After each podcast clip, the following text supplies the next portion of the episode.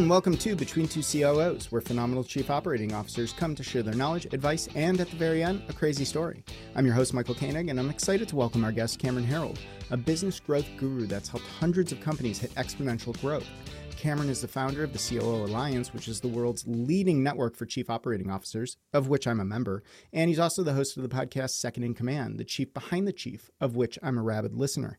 Prior to his consulting, Cameron was the chief operating officer at 1 800 Got Junk and helped them grow from $2 million in annual revenue to over $100 million in six years. Cameron and his team took on 17,000 competitors. 17,000 and they came to dominate the market. So the next time someone tells you that you're in a crowded industry, just remind them that someone has to win. Welcome, Cameron. Thanks for being here. I'm very excited to have you on. Hey, Michael. Thanks for having me. Appreciate it. So, let's review some got junk metrics from your time there. Six years in a row of 100% growth from 2 million to 100 million in revenue. Franchisees in 330 cities across four countries with 30 operating P&Ls, 5,200 unique press stories, the number two employer in Canada, and a stint on Oprah. Yeah, I think I think it was 13 operating P&Ls, not 30, but everything else was dead on accurate. Yeah. Got it. I mean, those numbers are stunning. And the machinery behind your PR and, and marketing is the stuff of legend. But what I'd really love to chat about with you is the story behind the story. Let's dive into the operations you and your team designed and also your mastery of people management, develop, and hiring. So, to start, Jack Ma, the founder of Alibaba, famously said, customer first, employees second, investors third. What's your response to that? I completely disagree. I've always said that it's employees first, customer second, profit and revenue come third. My reason for that is that if you obsess about your employees' happiness, if you really care about em- employee engagement, they'll care about your customers and they'll go through brick walls for you.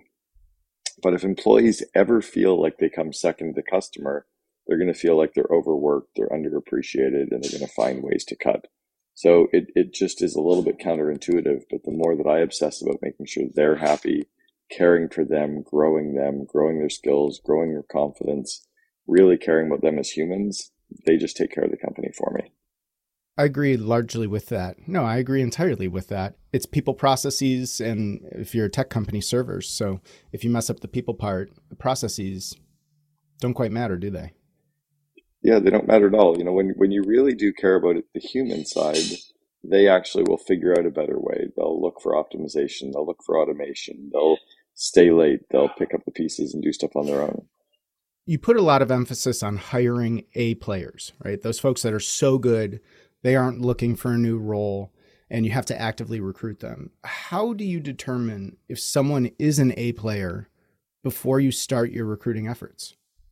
So it's it starts with really thinking about what you're looking for and describing what the person actually has to achieve in their role, and then you're looking to find people that have already achieved that for the the rate or the price that you're willing to pay. You know, I could say that I need a head of marketing, and I could go out and get you know Johnny Ives from Apple and pay him a few million dollars a year, but that's overkill. So, but if I only want to pay sixty thousand dollars a year, then what can I really get for that money? So it's a combination of what am I willing to pay and what do I need to get done. You know, an example of what do I need to get done versus someone knowing how to do something. Do you know how to win a world record? Not a clue. Yeah. no, oh, you do. Just be fast. Just be faster or better than everybody else. You know how to do it, right? Do you know how to do all four strokes in swimming? Probably, but you, you might drown doing the butterfly, but you know technically how to do them. So if I was hiring a swimmer and I wanted someone who knew how to do that, that's okay. But imagine if I said I wanted to hire someone who uh, who has won a world record, who has competed in the Olympics in all four strokes, who has broken you know um, records in the individual medleys. You'd be like, oh, that's a very different person because they've actually proven it before. So what I'm looking for in hiring A players are the people that have done what I need them to do and that culturally align with the organization so that I don't have to try to mold them into something because they already fit. So, in terms of those A players, though, there is a price you're willing to pay. That price is never going to be enough for the truly, truly great ones. Or maybe it is, but what else do you do to to lure them there? And, and kind of where I'm going with this is Got Junk is famous for its culture. Right? Employee and, and franchisee happiness. You've spoken about how the culture needs to be more than business, but less than a religion. I was just out yesterday with a couple who have a podcast called A Little Bit Culty, and they were interviewing me on their podcast as to when culture goes too far. Uh, and because I've said that so often that they wanted to talk to me about it. One of the things that we did really well at 1 800 Got Junk and all the companies that I've helped create globally is I try to find a way to attract people into the company like a magnet and push other people away from the organization so they don't come. So you create like an energy vortex that keeps pulling in more culture people into the organization. When you do that, people will come and work for a little bit less money. They come because of the cause. They come because of the other people they get to work with. They come because of the high bar you're setting for them. They come because you already obsess about core values they're aligned with. They believe in your core purpose. They understand your BHAG and they're obsessed with that vivid vision that you've created. So when you create this energy and these magnets to pull them in, you're going to push people away that don't fit that culture and it starts to spin off more and more of that right positive energy that you are looking for. So if you're pushing people away that don't quite fit, how do you avoid the risk of creating a homogenous culture? Yeah, we're not looking for the same kind of person or the same DNA. So you might have, you know, in, in a disc profile, some high D's, some high I's, some high S's, and high C's, but they all believe in the core purpose. They all believe in the BHAG. They all live core values already they just have different personality profiles. Maybe they have different Kolbe profiles. Maybe you've got high fact finders or high follow throughs or high quick starts or high implementers.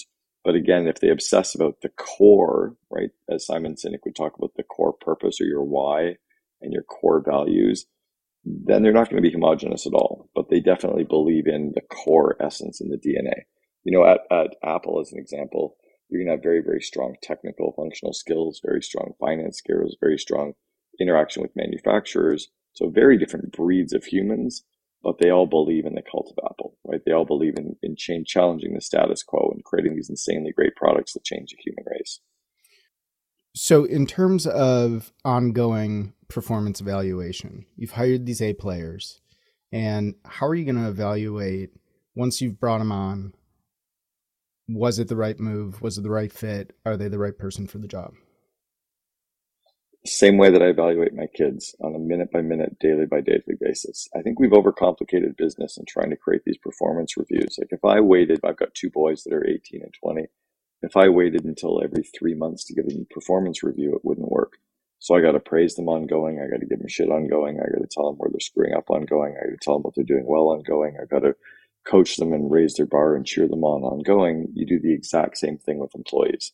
So it's just very proximal feedback, very specific feedback, and always looking to raise the bar, but always thanking them and praising them and showing them how far they've come and what they've so done CO- really well. So, as a COO of a large organization, how do you go about doing that with that praise? How do you, Cameron Herold, the COO and leader of the company, go about putting that in motion? It starts. It starts with a cultural DNA when you're looking for those people that just praise and say thank you and have gratitude. You know, it's the the people who, when, when you're in a restaurant, you see them thanking the, the hostess and thanking the busboy and thanking the waiter and actually looking them in the eyes. Those are the same people that will do it in the workforce. You look for people that have core values already. I remember the Taj Hotel Group, who was a, a large hotel group based in India.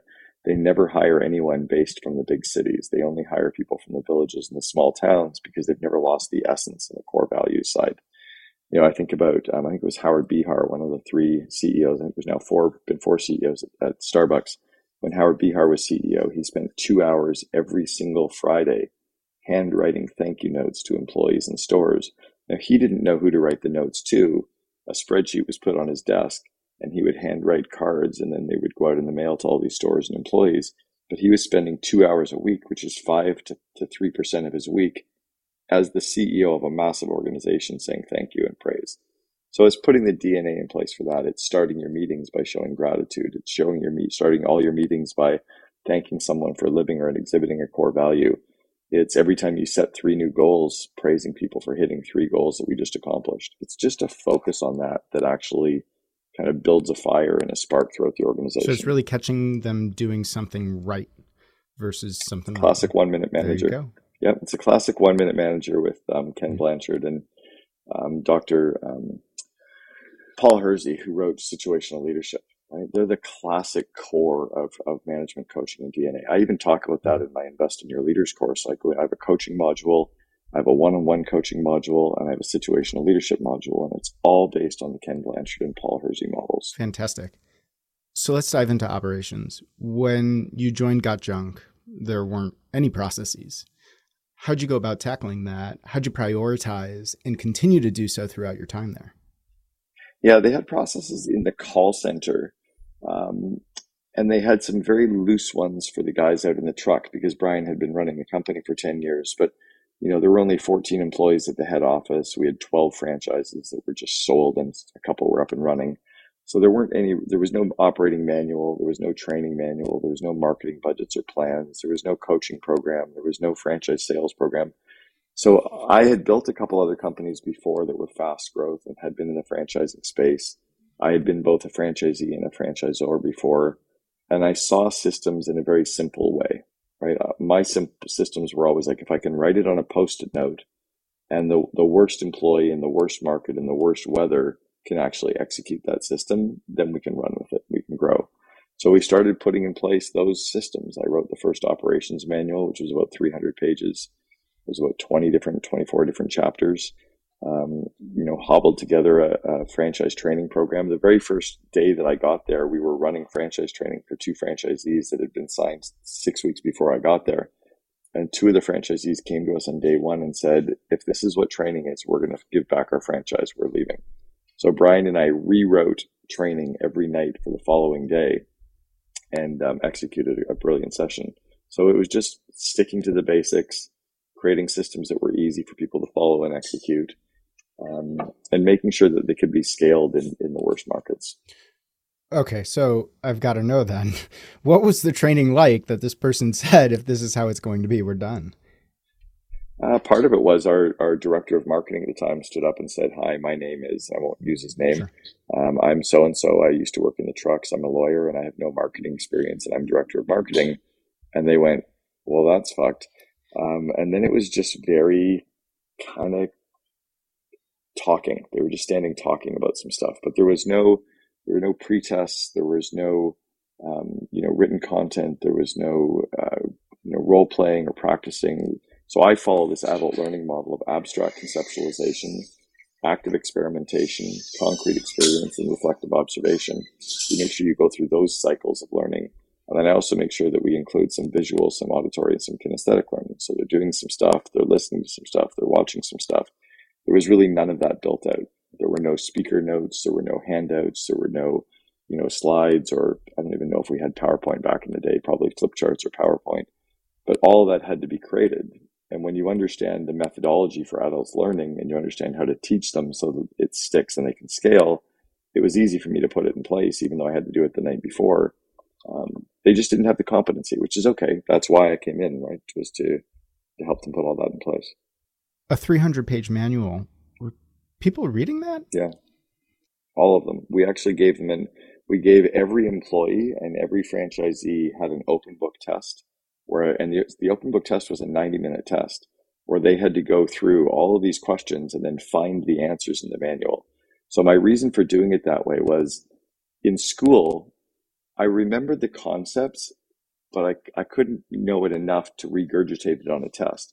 But I knew where to find it.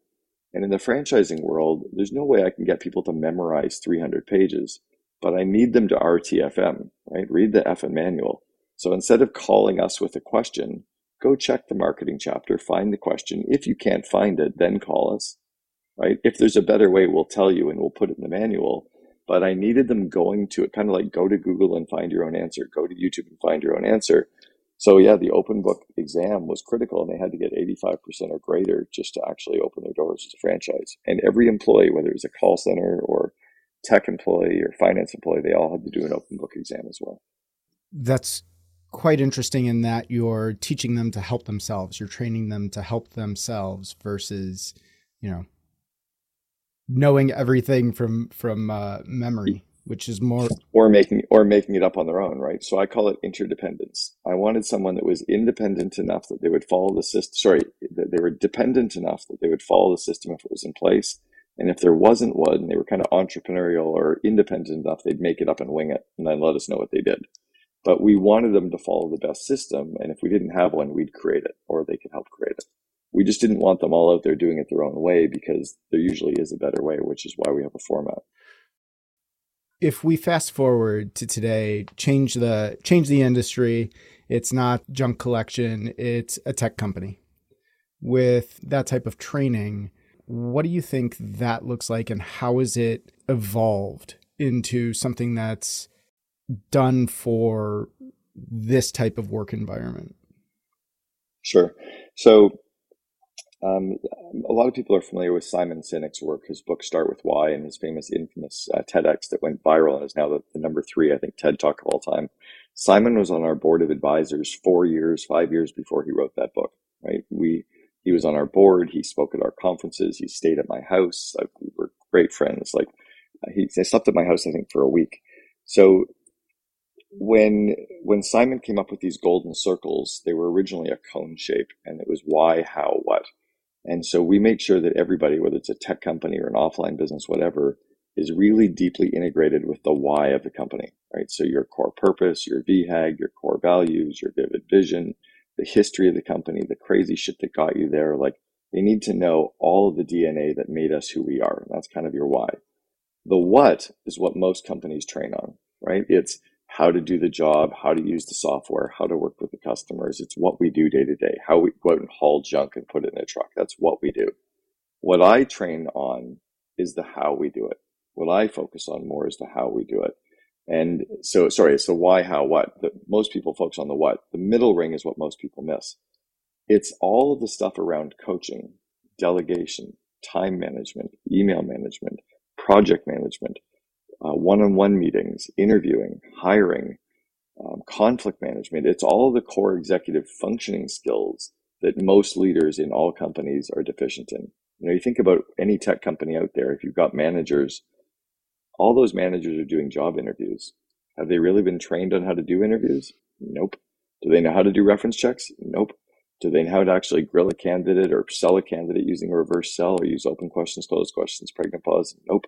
And yet they're doing interviews every day and then they go, it's hard to find good people. No, you're just shitty at interviewing, right? It's kind of like saying meetings suck. No, you suck at running meetings so if we so I, what i try to do is in all industries is train managers and leaders on all of those skills so if they're good at situational leadership they're good at coaching they're good at delegation they're good at running one-on-one meetings if we've invested in their skills they can grow the people that's how you grow the company and that crosses every single industry so one of our previous guests nathaniel manning he's the coo of kettle he described his approach to operational efficiency as creating processes without bureaucracy. How did you balance implementing the operational rigor that you're talking about and still having streamlined execution? Yes, well, one is to make sure that the systems are simple to easy to you know execute, right? So dumb it down to a post-it note. I think often people try to like, oh, let's put it all in Process Street, or let's create all these great SOPs if it's too complicated, no one's going to use it, right? You're creating process for process sake. Um, I had one CEO one day, he's like, I'm really excited. We created 82 processes. I'm like, who gives a shit? Like, what do you need? What, what do you need 82 processes for? Like, what are the critical few things that we have to make sure we're doing perfectly? And let's get those systemized. So I like literally documenting a process on a post-it note, then moving it into a Google Doc or a Google Sheet, and then after we've tried it and broken it and worked on it and revised it, then you can move it into something like Process Street or SweetProcess, etc. Um, so that's kind of my original thought on it. And then, then secondly is again really, really simplifying it. If it takes an MBA to figure out the process or the system, no one's going to use it. And then lastly, I have a mantra internally that I try to teach organizations, which is outcome over process. Right? I think it was Ray Dalio that said if, if you see a snake in the grass, you don't create an SOP to kill the snake. You bash it over the head with a stick, right? That at some point, if you have a diamond in the rough, forget the process, pick up the diamond, right? So I've had not very many, but certainly a handful, five or six times when I'm interviewing people that I'm like, cut the shit. You know you're perfect. I know you're perfect. Let's get this done, right? Like, why are we pushing the process here for, for, for no reason? Or the sales process, right? Like I have a process that people have to go through, but if I've got the right person that should be in the COO Alliance, we just put them in the COO Alliance, I just had one of my coaching clients the other day who I know the CEO, I'm coaching this company, I know the organization, they totally qualify. We're like 35 million in revenue. She wanted her COO to join. I just said, yep, sign her up, pay the bill, boom. My team's like, whoa, where'd she come from? Like, how come she didn't go through? Because we don't need the normal funnel. We're good. Yeah.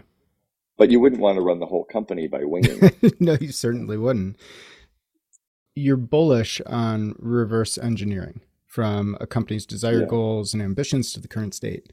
In an interview, and forgive me, I'm I'm blanking on which specific one, but you mentioned that the reverse engineering process doesn't necessarily start with a financial plan, which is very common. Mm-hmm. How and where mm-hmm. do you start reverse engineering, and at what point does the financial plan start to come into focus? Great. So, what I try to do is get the CEO or the entrepreneur to lean out into the future, kind of three years out. So, let's say that you leaned out to December 31st, three years from now, and you almost hop into a DeLorean time machine with, you know, Michael J. Fox in the dock, and boom, you pop out, and it's three years from now, and you get out and you look around your company. You know, you walk around your physical space, you take a look at how the Zoom meetings are working, you think about your distributed team, you talk about your culture, you describe your marketing, you describe your PR, you describe your meeting rhythms, you describe your use of dashboards. You don't worry about how it happened, but you're describing everything that you can describe and how your company looks, acts, and feels three years from now without worrying about how it comes true. That finished state three years from now is your vivid vision. It becomes a four or five page description. Well, then you can think about what are the core projects to make each sentence come true and what's kind of the basic order of operations to make that happen. Kind of like building a home right? If i'm building a home from scratch i don't go and put the wolf stove and the, the cabinets in on day one. I probably have to build the foundation you know and then i have to put up the walls and put in the electrical and the plumbing. I know i want to see the cabinets and the beautiful flooring and the lighting but that comes in after the painting. And you know there's an order of operations to building a home there's an order of operations to building your business so you think about all the projects to build it out and then from that, you can come up with a one year plan and then a very rough two year and three year project plan. But you have a one year plan that you can then create a budget around. So you might know what your revenue goals are going to be three years out, two years out, one year out, profit objectives three years out, two years out, one year out. And then you build an operating plan for the first year to then execute. And then you can reverse engineer that into quarterly and monthly milestones and rocks, etc. One of the things, and, and I think the next part, you talked about quarterly and monthly I think you also do weekly, and you call it plan, brief, execute, and debrief. Tell me about that. Yeah, I learned that from the military. I think it's the U.S. Air Force that has that mantra of plan, brief, execute, debrief. So we had that above every single whiteboard in our offices. And the basic idea is to get the team together, always be visualizing where you're going for the year, but you know, you know what your plan is for the month and for the week. And then what are the top five things we need to get done this week? do the people know how to do it right? So do i need to give them any coaching or mentoring or just stay out of their way or cheer them on? That situational leadership aligned to their projects. So they commit to those projects you brief on the projects you get out of their way. They start working on those projects at the end of the week you find out what went well what didn't go well what we can tweak do they need any mentoring support coaching etc what's our next plan for next week? Go execute so it's just a series of that kind of stepping towards your monthly and quarterlies and so how do you shake it up. Say this week went really poorly, and now we're not one week off, we're two weeks off, and we're not necessarily going to hit that quarterly. Do you go and you modify the vet? like? How do you accommodate that type of thing? Because nothing ever goes according to plan.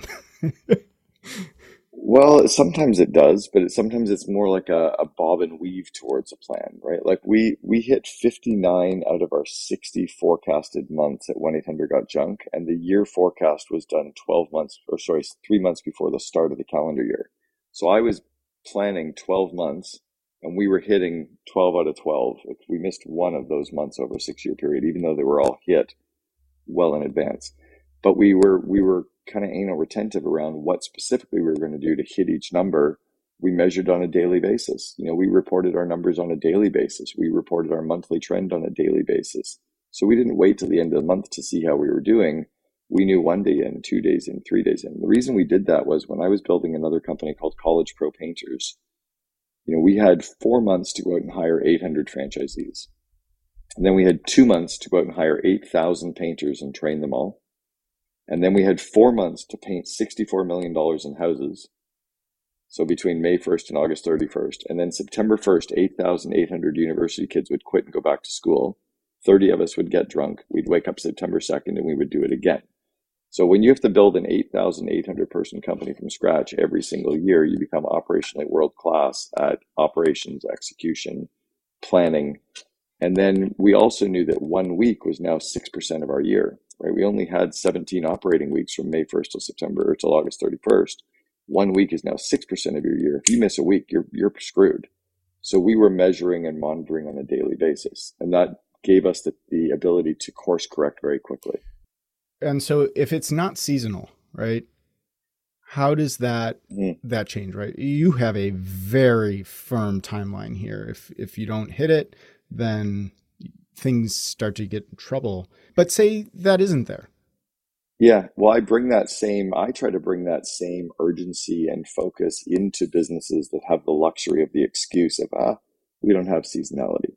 Okay, it doesn't mean we're going to get lazy, right? Ah, we got an extra week. No, we don't. Look, we're we only have three inputs into our business. We have people, we have time, and we have money.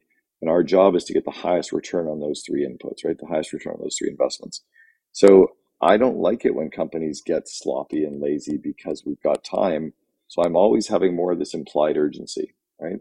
As an example, I never say that something's going to be done by Monday. It has to be done by Friday. I never say that it'll be done by January 1st. It'll be done by December 31st there's all like I try to it's psychological, but it's always just a little bit more urgency. I don't ask someone when they're going to get something done by. I ask them to think about how long it's going to take, how little time they could do to actually get a pretty good result, not perfect result because we don't need perfect. And then I try them to see in their calendar when they're going to do the work. So don't tell me when it's going to get completed. Tell me how little time it'll take and when you're doing it. That moves everything forward when I delegate things to people, I don't say it'll only take you two hours. I say I only want you to spend an hour and I only want you to spend, you know, 300 bucks. So we give them a financial constraint and a time constraint. Otherwise, Parkinson's law takes over and work expands to fill the space that we give it. Hmm. It's interesting. In a Fortune magazine article, you were given the nickname the CEO Whisperer how do you decide when to whisper, when to yell, and when to be silent? Hmm. That was actually that was Forbes magazine. I've been written up in Fortune twice, so you're excused. But uh, that was the pub, and that was the physical print edition of Forbes magazine. It was the publisher of Forbes magazine, Rich Karlgaard, wrote an article about me and the the vivid vision concept. So the, the question was, how do you know when to to whisper, when to scream, and when to what? Be silent. The leader should always speak last right? So when you're in a meeting, when you're in a room, the leader's job is to grow their employees' skills and grow their confidence. And if the leader's always talking, they're they're hurting their confidence or they're not giving them a chance to share their ideas. So the leader needs to speak last and, and pull the ideas out of the group and say, amazing, that's great, and notice, wow, they're smart, right? Next one is the leader's job is to kind of use the whole two ears and one mouth, right? God gave us to use them in the same ratio we were given. So it's to, to ask questions, to listen, to truly look at the, the, the nonverbal cues, to truly care and understand, and also to ask kind of leadership questions, right? What's the underlying system that's broken or missing that we can improve on? So you create kind of a no blame environment, which opens the doors for you. The leader's job is to praise, right? The, I've always said the CEO is to be the chief energizing officer. Right? It's to really infuse the organization with positive energy that drives it forward. Um, when is their job to scream like or maybe in private never in a public because you can destroy the energy and destroys trust and i think you always also have to remember that people are human and they're probably there's always something else going on in their lives that's that might be affecting them too and to try to humanize that i think it's okay to be firm um, you know be firm but fair but you know the whole public praise private criticism right? what about in the in the context and maybe you can expand on this of the COO and the CEO relationship. So let's remove let's remove everyone else from this picture. I, was just thinking about that before you even asked it. I'm I'm working on my sixth book right now, and it is about the CEO COO relationship. So I've just put together the overall view and, and table of contents for it, and I've got my first meeting with my um, my team on it next week. So the CEO's job is to make the COO look good internally. The COO's job is to make the CEO look good internally. It's a true yin and yang. So behind the scenes, you can argue, you can debate, you can fight, you can, but in front of the team, you have to be a force that is kind of together. Um, the CEO's job is to remove obstacles for the COO to make sure the COO is only working on their areas of unique ability and vice versa. The CEO's job is to take all the stuff off the CEO that they suck at or don't like doing. I think the CEOs often are so focusing on their own skills, they miss the opportunity to grow the skills of their second in command and to grow their team. It's why I started the COO Alliance. It's why I started the Invest in Your Leaders course. Is if we grow our people, they'll grow our business. So the CEO is always there to make sure they're growing the COO's skills, to growing the COO's confidence, to you know uh, finding mentors for them, to help remove obstacles, to be there as a resource, and also to make sure that the COO is clear on the vision and culture that we're driving towards, and then get out of their way so the COO can do it. The CEO has to know what has to happen. The COO needs to know how to do it. You've created Invest in Your Leaders. Tell us about it. Yeah. So I've always believed that the more I grow my people, the more they'll grow the company. And I've also always believed that there's a set of core skills that we need to be really, really good at our jobs. So, and these are skills that have, have been really existing for 50, 100 years that will never change. You know, how to coach a person isn't software. It's, there's a, there's an art and a skill to raise their bar and, and, and give them feedback and grow their energy and grow their confidence in coaching, right? In sports, you can have really great coaches or really horrible coaches to get very different results.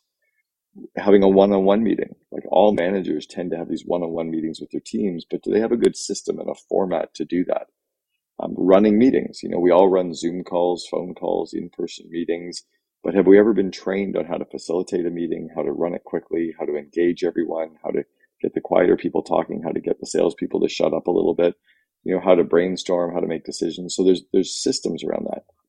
So I just try to codify in a very simple way the what I think are the 12 core skills that every executive, every leader needs to then grow their company. And if we focus on growing their skills, their confidence will grow. So they'll do better in their job. We can praise them more. They'll learn more skills. Their confidence grows, right? It's it's grow their confidence, grow their skills, grow their confidence, grow their skills. It's that kind of two ladder approach. In order to to gain the confidence, is conf- you gain confidence from knowing what the skill is, and then you gain gain confidence from executing on it, or both, or both. Think about when we were back to riding a bicycle as a kid. We sometimes got the confidence with our mom or dad going, "Yeah, good job," even though we pedaled twice and fell on our ass. It was the energy they infused us with right? That gave us the confidence to try to pedal more. And then pedaling more, we felt some skills, so we got some confidence, and then they cheered us on, so we pedaled more. And then we were pedaling a lot, and we got some skills, and they didn't have to cheer us on. You know, when I was teaching my son, my oldest son, how to drive a car five years ago, there was a lot of confidence building. Right? There's also a lot of holy fuck, be careful, right? Well, he drove me home from a movie last night at midnight. I didn't have to cheer him on once because it would sound stupid if I said, "Hey, good sure. job braking," right? Good job stopping at the trap.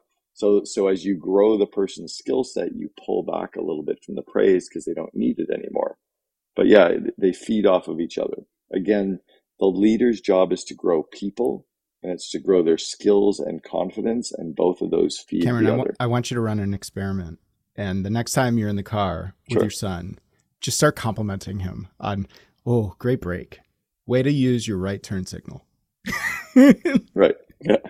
Good good job pouring the orange juice. That was amazing. I love the way that you put the glass on the counter safely. You're like, what the fuck is happening? That's to too good. Do it. I'm gonna do it. I'm gonna do it with my entire family. They're gonna they're gonna be I love the way you're walking. Great job walking, right? Because when our kid was like 12 months, they you uh-huh. walked. Uh-huh. Wait, yeah, but that's all the that's all mm. leadership is, though, right? I, I was just paid to speak when I was down in Antarctica. I've, I've now been paid to speak on all seven continents. So I was in Antarctica last month. There were 65 CEOs. I was paid to speak to them. And I said, We're at the bottom of the world. The CEO's job is to be at the bottom of the org chart, right? Supporting the teams, growing their skills, growing their confidence, aligning them with core values and core purpose and vivid vision, but not sitting on top of them, telling them what to do and holding them accountable. Right. The bottom up org chart, uh, which I love, by the way, the way that you've done that. But I have to ask who in their right mind goes to 65 CEO- CEOs and says, let's, I know what we're going to do. I want you to travel for a long time. I want you to take a plane, train, boat, and an automobile and get to Antarctica. during, during COVID. During COVID. Oh my goodness. Which was insane. I just I just posted a video from our trip this yeah. morning on my Facebook and I just said that Sophia and Yanik are probably two of the only leaders capable and crazy enough to do this during COVID. So it was Yanik Silver, who was one of my very first coaching clients from 14 years ago, and Sophia Amansky, who is his second in command. And they pulled together these 65, I think it was 63 CEOs from around the world. Uh, Jacques Cousteau's grandson was with us with his wife. My fiance was with us. It was we had a DJ that was spectacular. We had a silent disco on the, the, the shores of Antarctica. They said it was the first silent disco and disco they've ever seen in Antarctica. Um, and we've got videos and photos to prove it. We, I was hoping to see some penguins. The second day we were there, we saw somewhere they said within eyesight, within 300 and 400,000 penguins, um, which creates a river of shit that you have to walk through and it's disgusting smell. It was, and the seals, three different types of seals, five types of penguins, and icebergs the size of buildings that were everywhere. Unbelievable. Yeah. So cool. And I wonder how many other firsts you could have checked off there. We talk a lot about those silly questions that, that we had at the beginning, but uh, I'm. We were probably the, we were probably the only crew to have penguin onesies. There were ah! sixty five of us walking around in penguin onesies. Oh, it's fantastic! I love that. Yeah. Well, we were talking about the CEO COO relationship, and it's so key, right? When the powers combine, what is it? When the powers, when our powers combine in Captain Planet, right? How can COOs vet a fit during the hiring process? So it's really first start by being very, very clear on what you're looking for, right? Really understanding the, the behavioral traits for the person you're hiring as an example, every role has a set of different behaviors that you're looking for, right? My best example I ever use is there's not a single great salesperson who would ever make it through an HR screening process. HR people hate salespeople, right? Salespeople are too gregarious. They're winging it. They shoot from the hip. They're out of the box. They don't even know if there is a box, nor do they care. They certainly don't dot their I's and cross their T's. HR people are all policies and procedures and right, then, then they're more analytical and amiable. So HR people often turn away the best salespeople because they don't fit. Well, we're not trying to hire more of you. We're trying to hire a different. So it's being clear on what you're looking for. It's being clear on what the skills are. It's asking very, very tough questions. And it's understanding the interview process. It's understanding how to go through a resume, how to scribble notes and questions, how to ask open and closed ended questions, how to probe, how to use the pregnant pause, how to use torque, what questions to ask to uncover things like leadership and tenacity and introspection and interdependence. And you know, and, and when you understand those things, you can, you can scale it. I cover that in my investing leaders course too, a whole section on interviewing that is how we did it at College Pro Painters, where we had to hire 8,800 people every year. By the way, there's not a lot of companies in history that hired 8,000 people every single year you know, even the Googles. It's crazy. I was actually thinking of a political campaign, but that's several years, right? It's a political we, campaign. You put billions of dollars into it, and then after the election, you just shut it all down. Well, we used to have um, these yellow signs that we would put out on people's lawns for college pro painters. And back in the, the 90s, we created an ad campaign and we put up all these yellow signs all over the city and it said Canada's fourth political party question mark college pro painters um, because people were seeing our signs everywhere. So we just thought we'd have some fun with it. Oh, that's too good. Okay, time for my last and favorite question. We've all had mm-hmm. those moments where you have a new problem and you've thought, well, never thought I'd see that. Antarctica aside, do you have one that comes to mind that you can share with us? We almost bankrupted 1 800 Got Junk. We were a $100 million business and we were out of cash, even though we'd been very profitable. We spent $5 million on a renovation, an office move, a glass stairwell, bonuses, taxes, paid cash for everything. Went to the bank to borrow some money. They're like, you don't have any cash. Like, I know we just spent all our money on this. We were really proud of it because we'd never needed a, a credit line. And we had to borrow $420,000 from Brian's mom just to meet payroll. And it's business, hmm.